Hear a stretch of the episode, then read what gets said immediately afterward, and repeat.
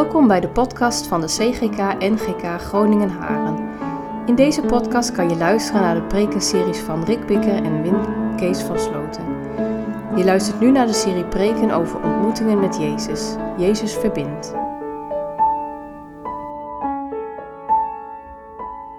Dan gaan we lezen uit Lukas zeven, de versen zesendertig tot en met vijftig. En daar staat boven: de liefde van een zondares. Een van de Farizeeën nodigde hem uit om te komen eten. En toen hij het huis van de Farizeeër was binnengegaan, ging hij aanliggen voor de maaltijd. Een vrouw die in de stad bekend stond als zondares, had gehoord dat hij bij de Farizeeër thuis zou eten. En ze ging naar het huis met een albasten flesje met geurige olie. Ze ging achter Jezus staan, aan zijn voeteneinde. Ze huilde en zijn voeten werden nat door haar tranen. Ze droogde ze met haar haar, kuste ze en zalfde ze met de olie. Toen de Farizeeër die hem had uitgenodigd dit zag, zei hij bij zichzelf: als hij een profeet was, zou hij weten wie die vrouw is die hem aanraakt, dat ze een zondares is. Maar Jezus zei tegen hem: Simon, ik heb je iets te zeggen. Meester, spreek, zei hij. Er was eens een geldschieter die twee schuldenaars had. De een was hem vijfhonderd denarii schuldig, de ander vijftig. Omdat ze het geld niet konden terugbetalen, schold hij beide hun schuld kwijt.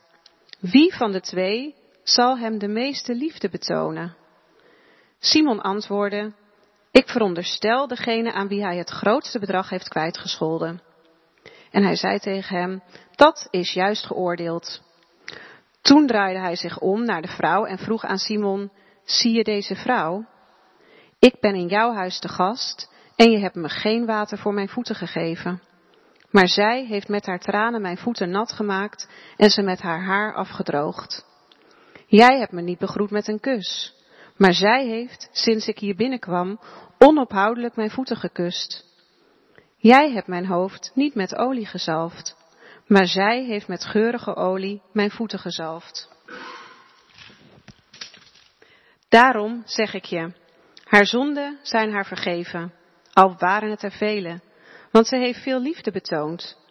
Maar wie weinig wordt vergeven, betoont ook weinig liefde. Toen zei hij tegen haar: uw zonden zijn u vergeven. De andere gasten dachten bij zichzelf: wie is hij, dat hij zelfs zonden vergeeft? Hij zei tegen de vrouw: uw geloof heeft u gered. Ga in vrede. Um, wat ik eigenlijk met jullie wil doen vanmorgen is uh, de lijn van het verhaal helemaal langslopen. En om dat voor mezelf overzichtelijk te houden en misschien voor jullie ook, heb ik het in steekwoorden neergezet. Mag ik ze op de... Je mag ze wel laten staan, Matthé. Dankjewel. Het zijn acht woorden met een V. Dus voor liefhebbers van autotechniek, uh, je zit naar een V acht uh, te kijken. Uh, misschien dat het helpt. En ik denk dat als, je dit, uh, als we deze woorden één voor één langslopen, dat we het hele verhaal zien. En uh, ook de wendingen uh, die in het verhaal uh, zitten. Uh, de eerste heet uh, een verjaardag. Um, die heb ik opgeschreven omdat wij de vorige keer ook al over een ontmoeting van Jezus hebben nagedacht. En toen ging het over Jezus die uh, iemand tegenkomt die tollenaar is en die werkt bij de belasting. En toen hadden we het er ook al over van: zou je tegenwoordig op een verjaardag vertellen, ik werk bij de belasting? Nou, waarschijnlijk niet, want dan ben je de hele avond bezig met uh, uit te leggen over je werk. En dan vinden mensen daar wat van. Maar het punt was eigenlijk van: nu is er weer een feest. En um, ik wilde eigenlijk even duidelijk hebben dat dit feest waar Jezus wordt uitgenodigd, deze maaltijd, die werkt anders dan een feest bij ons. Maar als je bij ons een verjaardag hebt, dat is toch heel vaak nog, hè, dat we gaan alle stoelen in een kring zetten in de woonkamer. En dan in het midden zetten we blokjes kaas neer met een prikkertje. En dat vinden wij dan feest. En uh, de, de mensen die niet uit Holland komen, die vinden daar ook wel eens, die, die, die vinden dat soms lastig om dat goed te volgen. Um, maar ik wou maar even zeggen, je moet dus echt bedenken, dat feest waar Jezus nu naartoe gaat, dat werkt anders als een verjaardag bij ons. Dat, dat, dat was dan ook niet van, uh, nou, je krijgt een kaartje dat je mag komen en je wordt thuisgebracht. Maar dat lees je ook, zo heel, dat, heel die stad of dat dorp, iedereen weet dat. Dat daar een feest is. En dat Jezus is ook uitgenodigd, maar het kan maar zo dat allerlei andere mensen ook binnenlopen en ook meedoen. En ook wat drinken of ook mee eten of ook aan tafel terechtkomen. En, en dat kan dan zo ook maar langer duren van acht, dan van acht tot tien, zeg maar. Maar dat, nou ja, je had wel feesten die duurden een paar dagen. Hè? Denk maar aan de bruiloft te Kana. Zo, zoiets moet je je daarbij voorstellen. En weet je nog dat wij de vorige keer ons verbaasden over het feit dat dat een feest was van Levi de tollenaar, waar die alle andere tollenaars had uitgenodigd en allemaal mensen die iedereen een zondaar vond, en dat Jezus zonder blikken of blozen daar in dat feest binnenkomt en dat we zeiden, zo is Jezus. En ik wil even de vinger erbij leggen dat hier is dus een Farizeeër. He, dat is iemand die helemaal keurig leeft en God volgt in alles en daar hele strikte regels over heeft. En daar ook misschien wel een beetje trots op is. En, uh, en zo iemand houdt een feest en daar komt Jezus ook. Net zo graag. En met net zoveel liefde. He, moet je maar eens opletten, dat Lukas geeft dat aan. Hè? Dus Jezus komt bij de tollenaar, maar hij komt ook op het feest van de Farizeeër. En in het leven van allebei die mensen wil hij zijn plek innemen. Nou, dus dat was de verjaardag. En dan, ja, Jezus zit, zit of ligt daar aan tafel. Hè? Moet je even een beetje proberen voor te stellen. Dat als wij met elkaar eten, dan zitten we toch rondom de tafel. Maar in de tijd van Jezus, dan lag je aan tafel. En dan had je zo'n soort mooi lichtbed. En dan lag je op je zij. En dan leunde je op één arm. En dan kon je met je andere arm iets pakken van tafel. En dan kon je dat opeten of de beker pakken. En zoals wij dan met een groepsfoto. Dan ligt er één iemand voor, weet je wel. Nou, dat. Zo, zo lag je dan aan tafel. En dan keek je elkaar aan. En dan vertelt Lukas dus. Dat er dan, als Jezus zo aan tafel ligt. Dat er dan opeens een vrouw verschijnt. Aan zijn voeten. Dus hij ziet haar niet in eerste instantie, want ze staat, zeg maar, uh, hij zit met, ligt met zijn rug naar haar toe, maar zij staat voor zijn voeten. En wat die vrouw dan doet, dat is zo ontzettend mooi. En tegelijkertijd ook wel een beetje, ja, hoe moet je dat nou zeggen? Misschien ook wel een beetje ongemakkelijk. Ik weet niet, voelden jullie dat ook tijdens het lezen? Dat ze onophoudelijk zijn voeten kust. En dat ze dan, uh, nou dat, dat, er zit iets bandeloos in, iets mateloos. En aan de ene kant vinden we dat een beetje, ja, een beetje ongemakkelijk misschien en een beetje vreemd. En aan de andere kant proef je ook in die scène iets van intimiteit en van liefde en van enorme overgave. En die overgave is dus, daar zit iets, ja... eindeloos aan, iets bandeloos, niet afgepast, zoals bij ons, maar gul en ruim en, en zonder maat. En dat is denk ik heel belangrijk om, om dat te zien. Wat doet ze dan? Als een spontane uitstorting van haar hart, van haar liefde, gaat ze aan Jezus haar liefde betonen door, door te huilen over... Over wie hij is en over wie hij voor haar is. En over dat zij in hem iets ziet van Gods liefde en van zijn genade voor haar. En misschien ook wel, dat zit eigenlijk in het andere evangelie waar dit verhaal ook een beetje wordt verteld op een andere manier. Dat ze al weet dat Jezus op weg zal gaan om te lijden en te sterven. Ze, traan, ze huilt tranen om hem. En ze zalft zijn hoofd met van die hele dure olie die je normaal gesproken zou gebruiken om het lichaam te zalven van iemand die is gestorven. Zie je ook wat Lukas hier doet? Dat hij eigenlijk laat zien van Jezus is de gezalfde. Dat is degene die gekomen is om een bijzondere taak te vervullen die God aan hem geeft. Dat is gezalfde. In de Bijbel is een koning gezalfd of een priester of een profeet. Dat is Jezus alle drie. Hij heeft een bijzondere taak. En, en dan is het een vrouw. Ja, sorry, dat, misschien klinkt dat raar als ik dat zo zeg. Maar dan is het een vrouw die in het Lukas-evangelie Jezus aanwijst als de gezalfde. En dat zeg ik zo, en misschien, misschien klinkt daar iets van neerbuigendheid in door, maar Ik bedoel dat te zeggen omdat dat in, het, in dat verhaal zo zit. Hè? En dat proefde je denk ik ook wel. Van als dan die, die, de gastheer naar Jezus gaat, die Farizeeër, die kan zich helemaal niet voorstellen dat een vrouw zo'n plek heeft op zo'n feest. En hij praat ook over die vrouw. En ik heb in de afgelopen week af en toe gedacht, dat misschien hadden we het moeten vertalen met uh, dat mens. Weet je, want de, de, proef je de, de, de afstand die daarin zit. Die vrouw. Want dan, nadat dan uh, die vrouw uh, haar liefde op een uitbundige manier, op een intieme manier, op een overweldigende manier aan Jezus laat zien, komt er een verwijt. Ze zijn al, zie je, gaat best hard. Misschien dat je dacht, acht punten. Uh, maar, dus het valt allemaal nog wel mee. Maar er komt dus een verwijt.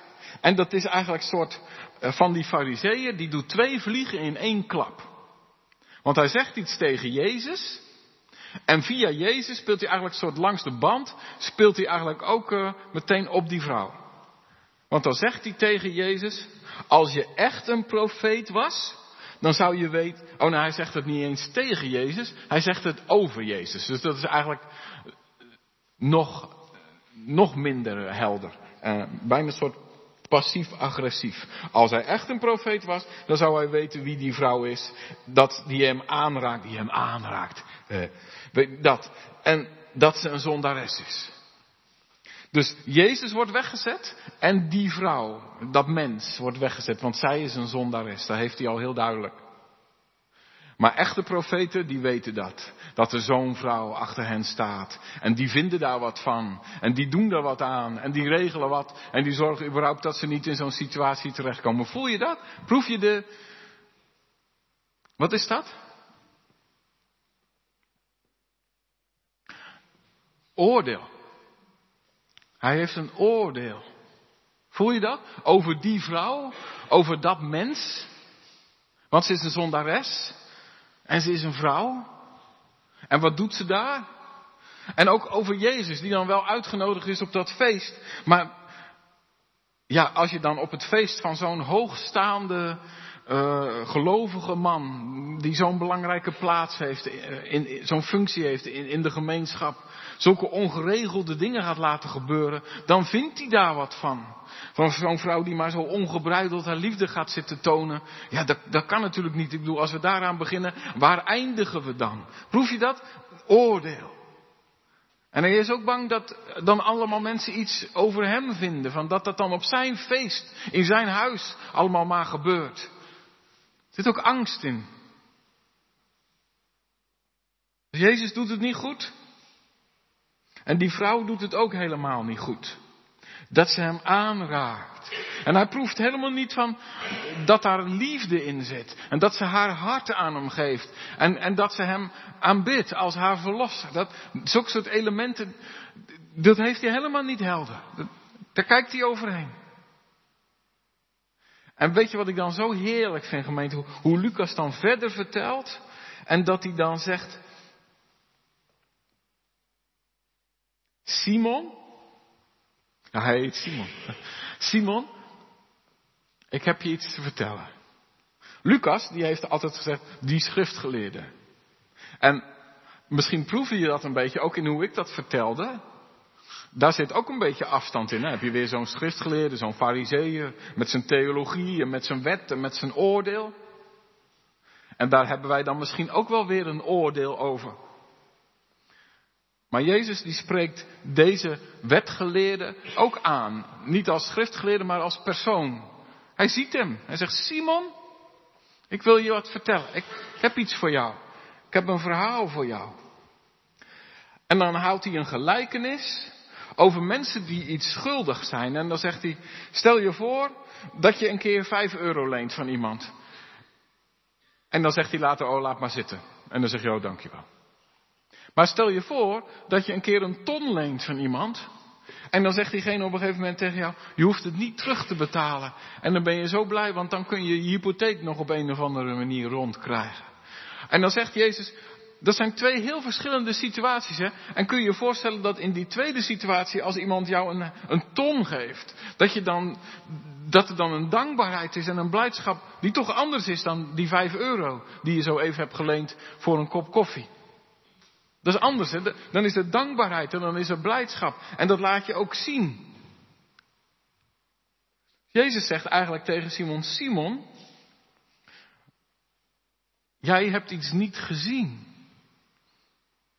Want die uitstorting van liefde en van tranen en van olie, dat bandeloze, dat grenzeloze, dat is omdat deze vrouw heeft begrepen waar ik voor gekomen ben en hoezeer God haar heeft liefgehad. Dat is binnengekomen in haar. En ze kan niet anders dan dat teruggeven. Er is haar veel vergeven en ze wil veel teruggeven. Er is heel veel liefde. En dan zegt hij, wie van de twee zal hem het meeste liefde betonen? En dan zegt Simon, en die voelt het al een beetje, en die wil ook niet helemaal mee, maar dat moet hij toch. En dan zegt hij, ik veronderstel degene aan wie het grootste bedrag is kwijtgescholden hier. Hij, hij houdt zoveel mogelijk afstand van het verhaal, maar dat lukt hem niet helemaal meer. En dan zegt Jezus, en dat vind ik zo leuk, omdat het ging over oordelen. Hè? En dan zegt Jezus, dat is juist geoordeeld.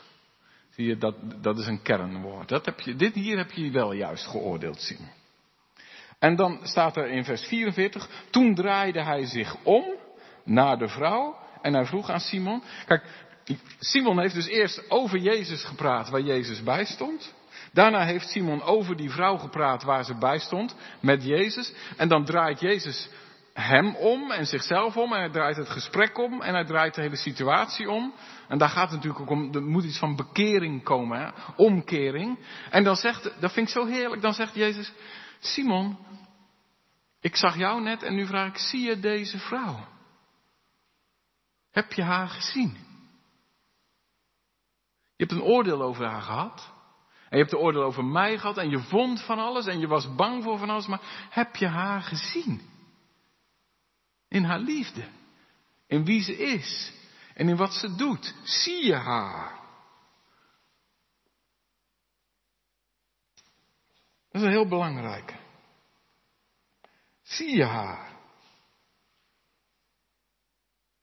En dan komt er een vermaning van Jezus. En dan zegt hij, ja, als we dan toch met oordelen bezig zijn, ik heb er ook nog eentje. En, en met één zin draait Jezus het hele verhaal om, want Simon die dacht dat hij een oordeel kon hebben over die vrouw en over die Jezus, die allemaal maar van die ongereguleerde dingen deden in zijn huis. En dan zegt Jezus, ik ben in jouw huis te gast. En je hebt me geen water voor mijn voeten gegeven. Maar zij heeft met haar tranen mijn voeten nat gemaakt en ze heeft ze met haar haar afgedroogd. Jij hebt me niet begroet met een kus, maar zij heeft, sinds ik hier binnenkwam, onophoudelijk mijn voeten gekust. Jij hebt mijn hoofd niet met olie gezalfd, maar zij heeft mij met geurige olie de voeten gezalfd. En daarom zeg ik je, haar zonden zijn haar vergeven. Dus Jezus draait het om en zegt, over welke regels hebben we het nu eigenlijk? Het is natuurlijk niet helemaal raar dat Simon niet Jezus de voeten heeft gezalfd en de voeten gewassen en begroet met een kus. Want dat zei ik net al, hè, want op zo'n verjaardag, op zo'n feest in die tijd van Jezus, daar konden zomaar mensen binnenlopen. En daar kon je als gast misschien ook niet iedereen zien. Maar Jezus maakt hier wel een punt, zegt, welke regel hebben we het nu eigenlijk over? En eigenlijk heeft deze vrouw gewoon gedaan wat jouw rol zou zijn geweest, om gastvrij mij te ontvangen in jouw huis. Denk maar weer aan die bruiloft te Kana, hè? De, waar hele grote van die stenen bakken met water. En als je dan van de stoffige, vieze weg afkwam, voordat je dan bij iemand in huis kwam, dan werd je eerst gastvrij ontvangen, werden je voeten gewassen, werd je gezalfd. En dan kon je fijn aan tafel zitten, schoon. En dan kon je meer genieten van het eten. Je zegt, dat heb ik allemaal niet gehad van jou. Maar zij heeft op haar manier een plek voor mij gemaakt. Ik ben welkom geweest bij haar. Dit was liefde, Simon. Heb je dat gezien? En dan vermaant hij haar, hem op die manier. En dan zegt hij, jij hebt dat allemaal niet gedaan. En zij heeft dat gedaan. En dan zegt hij erachteraan. Ik zeg je, haar zonden zijn haar vergeven, al waren het er vele, want ze heeft veel liefde betoond. Maar wie weinig wordt vergeven, betoont ook weinig liefde. Ik lees deze zin nog een keer, want ik kan me voorstellen dat je daar niet uitkomt in één keer. Ik zeg je, haar zonden zijn haar vergeven, al waren het er velen, want ze heeft veel liefde betoond. Zegt Jezus hier nou, omdat zij mij heel veel liefde heeft gegeven, omdat ze mijn voeten heeft gewassen, dat ze haar tranen heeft laten lopen, omdat ze mijn voeten heeft gedroogd, daarom zijn haar zonden haar vergeven? Dat lijkt wel alsof hij dat zegt. Haar zonden zijn haar vergeven, want ze heeft veel liefde betoond. Maar sorry, dat is toch niet wat wij leren, of wel? Als het goed is, heb je dat nog nooit hier gehoord in een preek. Dat iemand zegt, je zonden worden je vergeven als je eerst de juiste dingen doet. Dat zou Simon een hele mooie regel hebben gevonden. Eerst de goede dingen doen en dan krijg je vergeving. Is dat nou wat Jezus hier zegt? Ik denk niet dat dat is wat Jezus zegt. Volgens mij zegt Jezus, aan de vruchten ken je de boom. Jezus zegt, Simon, zie je wat hier gebeurt? Dit is niet een vrouw die niet helemaal goed is in haar hoofd en allemaal rare dingen doet op jouw feest. Maar dit is een vrouw die heel veel liefde betoont. En daaruit zie ik dat zij weet wat het is om vergeven te worden.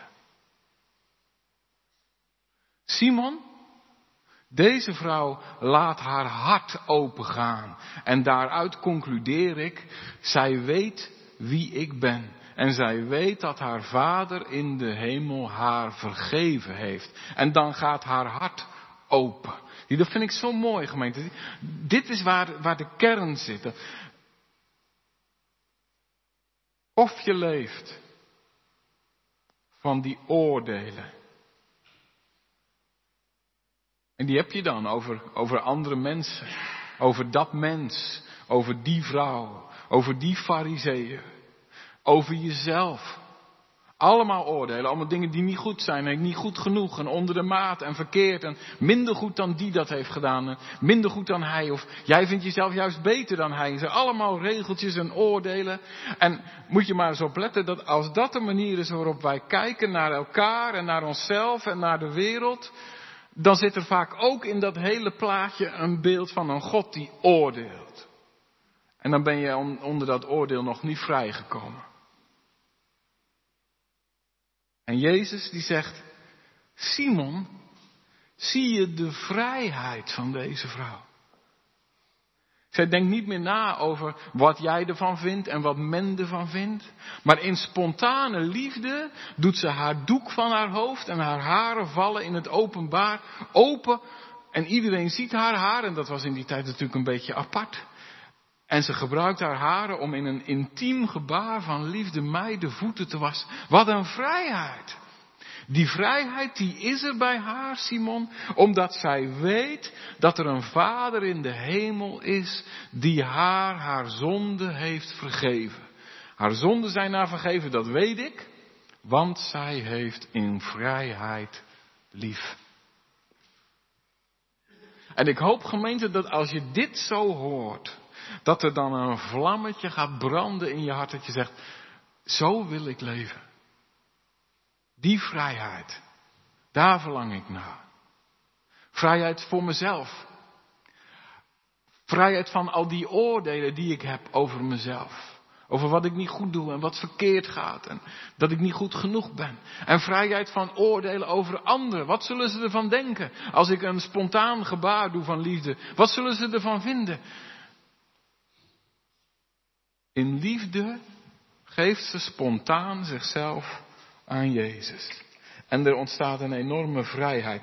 En dan, dat is wat Jezus aanwijst. Dus ik hoop dat je dat zinnetje nu snapt. Dat is niet Jezus zegt, zij krijgt heel veel genade, want zij heeft aan mij een, een kruikje olie gegeven en dat was heel duur. En uh, als je dat afstreept tegen elkaar, dan komt het ongeveer wel uit. Nee, hij zegt, zie je haar vrijheid? Daaruit concludeer ik dat zij weet van vergeving. En die vergeving komt uit in liefde. En in vrijheid.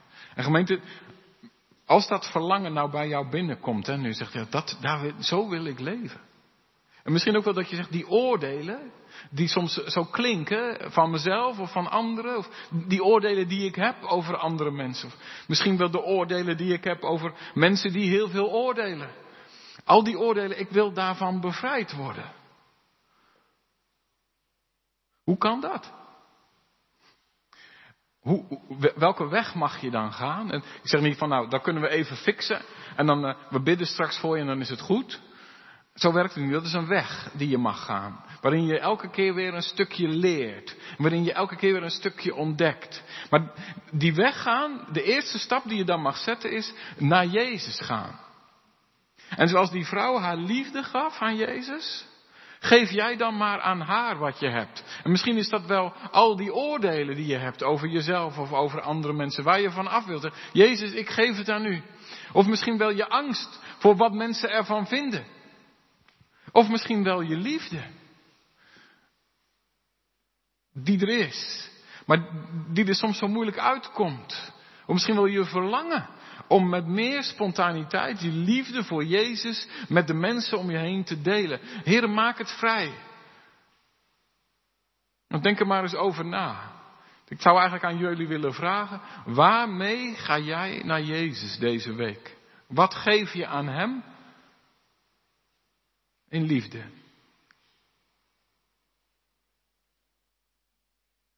En geloof dan dat in ieder geval gebeurt wat hier gebeurde in dit gedeelte van morgen.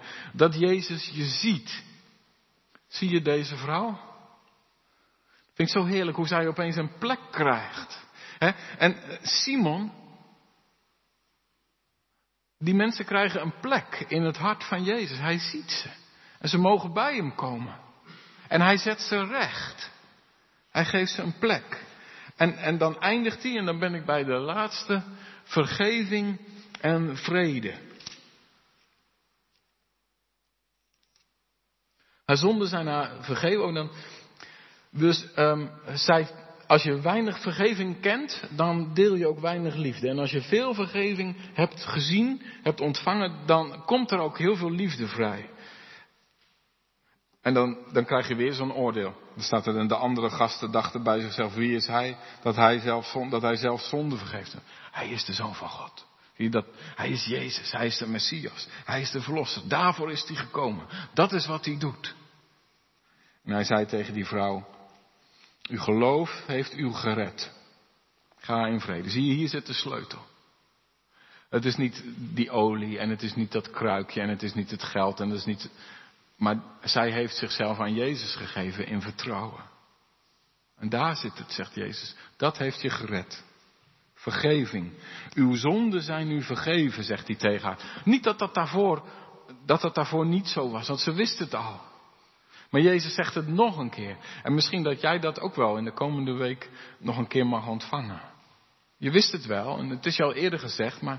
Nog een keer, omdat je dat elke keer opnieuw moet horen. Elke keer opnieuw moet er een punt zijn waar dat je zegt, nu ontvang ik het opnieuw. Nu kan ik opnieuw beginnen. En daarvoor zijn die diensten ook op zondag. Dat je elke keer weer samenkomt om dat te ontvangen. Om weer een, een, een nieuw begin te ontvangen. Dat het nog een keer wordt gezegd. Dat je er weer opnieuw uit mag leven. Je zonden zijn vergeven. Ga heen in vrede. Dat is het evangelie. En dat ga heen in vrede, gemeente, dat betekent volgens mij ook echt van... God geeft een nieuw begin. Dat oude, dat is weg.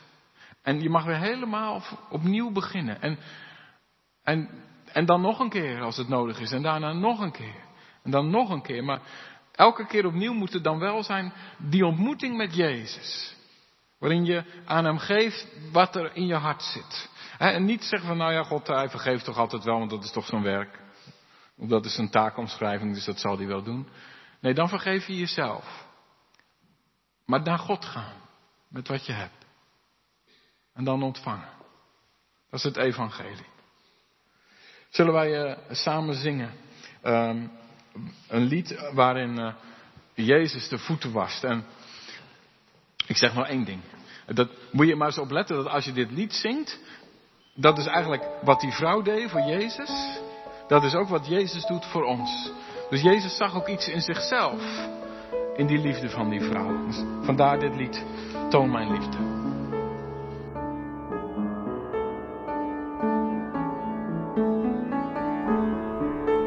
Bedankt dat je naar deze podcast hebt geluisterd. Wil je reageren? Stuur dan een e-mail naar podcast at c g k dash g n dot n l. Hopelijk tot de volgende aflevering.